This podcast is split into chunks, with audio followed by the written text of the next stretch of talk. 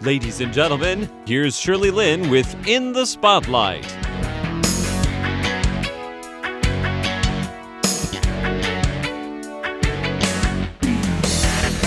Welcome to In the Spotlight. I'm Shirley Lin, and with me in the studio, I have Jessica Turriziani, who is an English teacher uh, for little kids and also a yoga instructor on the side. Now, Jessica uh, has been in Taiwan for four years.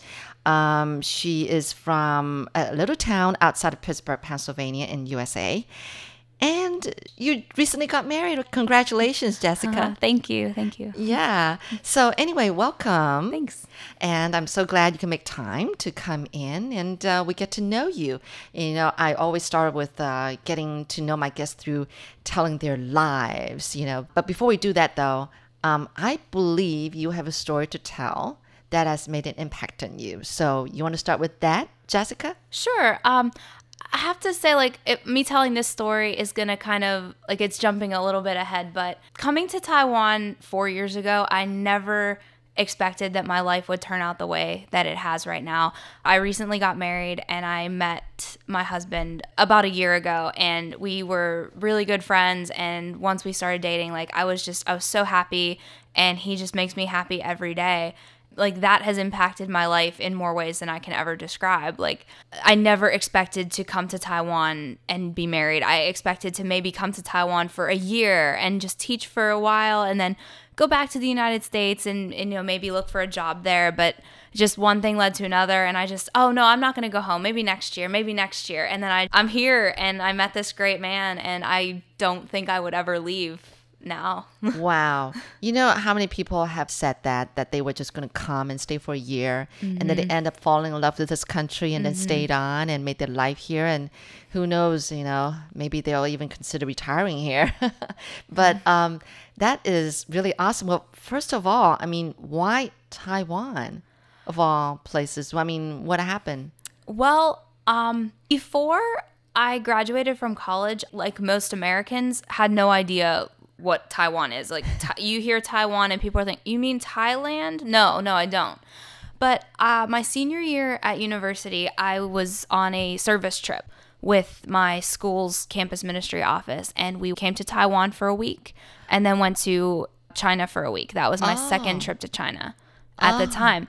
And I was so excited because I had the possibility of working in Beijing and I was on this trip and I'm like, okay, I'm going to meet these people when I get to China. And I was like, oh, Taiwan. Oh, it's really nice here, but I'm going to China. So, okay. But then, you know, I did my time in China. I went there for a year and I just, I'd been to Taiwan several times while living in China. And I just, I really fell in love with Taiwan. I was like, I want to go there. I really do. And I'm really happy that I made that decision to oh. come here ah. from there. You mentioned something about a service trip. What is that exactly? Um, a service trip is essentially it's a trip where you do some service.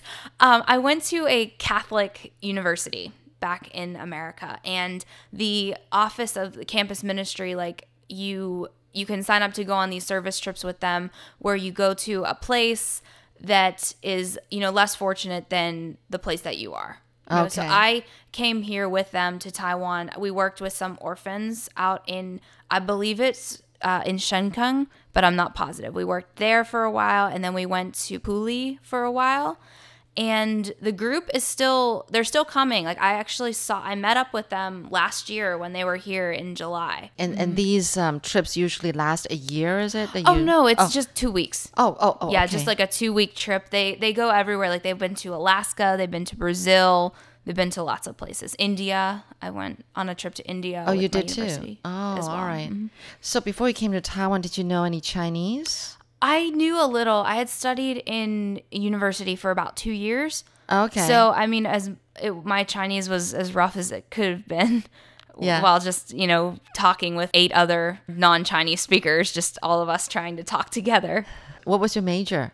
I studied history and secondary education. At the time, you took up Chinese sort of like as a what as an extracurricular. I, I took it for fun. I fun. always wanted to, and the year that I took it, I had room in my schedule for an elective, and I wanted to try Chinese. Yeah. So you learned how to read, write, listen, everything. I mean, we learned everything. I have to say though, for the first month, we learned pinyin, like mainland Chinese pinyin, and it was so boring.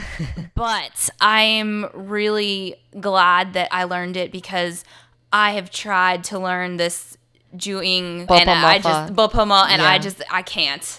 There's Right. That's the Taiwanese uh, way of sort of like the alphabet, you know, the Right. phon- phonetics. Yeah. Uh, all right. So you learned the simplified Chinese characters then. I did. Mm, I I started out with simplified Chinese and whenever I would come to Taipei from China, I just oh, I can't read anything. I don't know what anything says. But then when I moved here and started studying again, uh, learning traditional characters, I realized like wow, these are so much easier to look at and to read than simplified Chinese is. Oh, I'm so glad to hear that. I personally definitely pre- prefer the traditional Chinese character. I don't know, it's just more beautiful to me. I It's think. true. it, you can look at a character. My husband will do this all the time. He'll write out a character and say, "Here, this means mouth and this means heart," and you put it together, and I don't know what that Right. might mean, but it's just just an example. Exactly. I assume that your family is a very adventuresome family, maybe for you to, as a woman, to travel to a country that you've never really mm-hmm. lived before, though you said you actually visited a couple of times before you actually settled down these four years. Mm-hmm. I mean, how did your parents feel? I mean, maybe this is a stupid question because I understand that American families, when you turn 18, you're on your own, and basically your parents encourage you to be adventuresome to just go whatever and they would never say no to what you decide to do even if like coming over to a place where they've never heard of. What kind of family are you from? I'm an only child, oh. And my father actually passed away when I was in high school. But my mom remarried, like she met this wonderful man, and I have to say honestly, I never could have left home if my stepfather hadn't been in her life because I would have just felt too guilty leaving her alone. i can understand And my mom, she has always supported me with anything that I've ever wanted to do. My freshman year of college, I said, Mom, I want to go to Italy with the campus ministry office. I want to go to Italy. The second year, Mom, I'm going to go to China and India in the same year.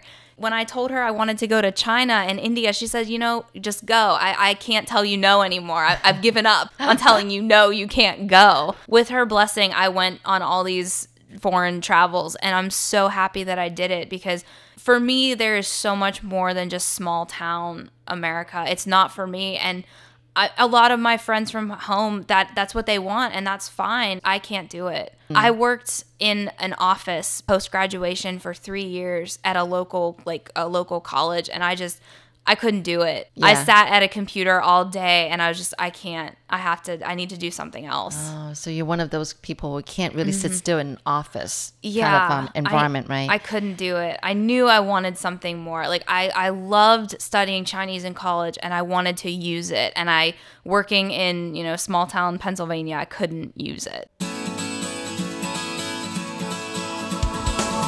You're listening to In the Spotlight with Shirley Lin. Did you have part-time jobs Absolutely. Um, my mom, like, she raised me essentially a lot on her own because my dad was not around. And she would always say, you know, you want it, you should pay for it. Like, she, we weren't poor, but we weren't, you know, wealthy. But she taught me, like, you know, you go to work, you earn money, and then you buy what you want. I was 14 when I started working. I worked weekends at the Renaissance Festival. Do you know what do you know what a Renaissance festival is? no Well, the Renaissance was a time in Europe uh, where you know, like they, at the festivals, they they dress up. dress up like the middle Ages. Yeah, like the Middle Ages, they dress up. There's jousting. There's giant turkey legs. And I went there and I got a job working weekends, like five hours a day, weekends. And it was enough to give me a, f- a few extra dollars to go to the mall, go have lunch with my friends when I wanted to. but that wasn't every weekend though Just during the summer. Okay. Only during the summers. Like there are laws. You can't work when you're so young. You can't work Oh, yeah, more than true. a few hours a week. but of course yeah But when I turned 16 and I was able to drive, I was able to like my my dad gave me his old car, so I was able to drive to a job where I worked. Honestly, once I started working at 14, I haven't stopped. Mm. I've always had a job. okay So I like I really think that's a good thing that my mom did. She didn't just give me money when I wanted to go somewhere. She said, no, you you want to go, you need to earn money and pay for it. But then you realize you're the type of person who who's not fit to sitting at an office desk and do work. You're like my husband. Anyway, so you always have to find a job that kind of what lets you move around, lets mm-hmm. you what what kind of job have you enjoyed in the past? When I was, you know, just working through high school and college, I worked a lot of customer service, like in a store, you know, ringing, like cashiering, which I also really liked because I wasn't just sitting there typing on a computer. I was, you know, moving around. I was Meeting talk- people. meeting people. I loved meeting That's it, people. Meeting people. It mm. was fabulous and I really loved my my job in college. I worked in a in a big department store and working there, I made friends that I still am in touch with today. Like some of my very good friends. I don't see them obviously often, but we talk a lot and I I like that. I loved that environment of just seeing someone new every day and you know talking to people where are they from where are they going like oh that's a lovely bag you're buying she's like oh yeah i'm buying it for my son's wedding in venezuela or whatever. Like everyone just has a fun story to tell and i just thought that was really great. Well, that was at a I, I'm assuming at a supermarket back in the small town that you were born, right? it was uh, it was like a clothing store. Like Oh, you know like like men's women's clothing homeware like kind of like a sogo Right. type of store but it's a department store or a mall in a small town. Mm-hmm. So eventually you get to know almost everybody. Well- town. or everybody gets to know you, Jessica. That's true. I may have explained small town a bit incorrectly. I grew up in a smaller city that was also surrounded by other smaller cities. So if I drove in my car for 10 minutes, I would be in the next small town, small city. So the department store I worked in was about a 15 minute drive from my house. And it was the only one around for maybe 45 minute drive. So we would get people from lots of these little small towns coming mm. in there. So I would of course see people that I'd seen. Oh, I think I've I've seen you before. Maybe I've spoken to you before, but for the most part it was pretty like new people all the time. Mm. Did you go to college in the town that you lived in? I went to college in one of those neighboring small Neighboring towns. Small towns. Mm-hmm. So, I mean, eventually, when you guys graduate from college, you obviously would think about moving to bigger cities, right? That's true. Moving away. That is true. And a lot of my college friends are on Facebook and you know maybe we don't talk every day but I just follow them and I see oh someone got a job in you know Chicago or somebody's moving to Las Vegas or traveling and I think it's great that people are taking advantage of all these great opportunities that are out there. What have you discovered about Taiwan? What are your feelings uh, since being here for these four years? honestly, like it's it's just very different. Mm-hmm. There are some things that you know, this Taipei is a big city. Some things are exactly the same as they would be in another big city, any big city like Singapore, New York, London. You've been to those places? I've not been to London, but I have been to Singapore and New York. And Oh. I, I just think it's a big city thing. You know, in the morning, I take the MRT to work. I see everyone else taking the MRT, commuting, reading the paper, playing with the phones.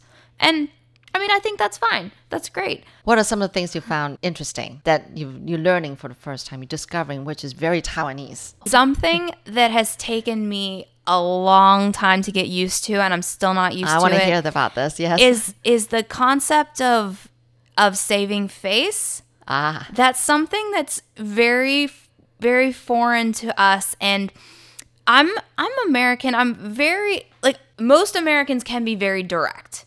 And mm. I am one of those people. I am very direct and sometimes especially with my coworkers, like my Taiwanese coworkers, I feel that maybe I'm I come off as rude oh. when I oh. ask for something or say like I need something or I try to tell someone something like I, I'm just I, I'm not gonna I don't know how to do it the Taiwanese way because I'm not Taiwanese. I do it the American way and I come off I feel I come off as maybe impolite. Oh, looks like Jessica Turriziani is onto something very interesting here. Something that's very Taiwanese that she was having a hard time trying to get a hang of. If you want to hear the rest of it, you'd better join me on next week's In the Spotlight. Until then, I'm Shirley Lin.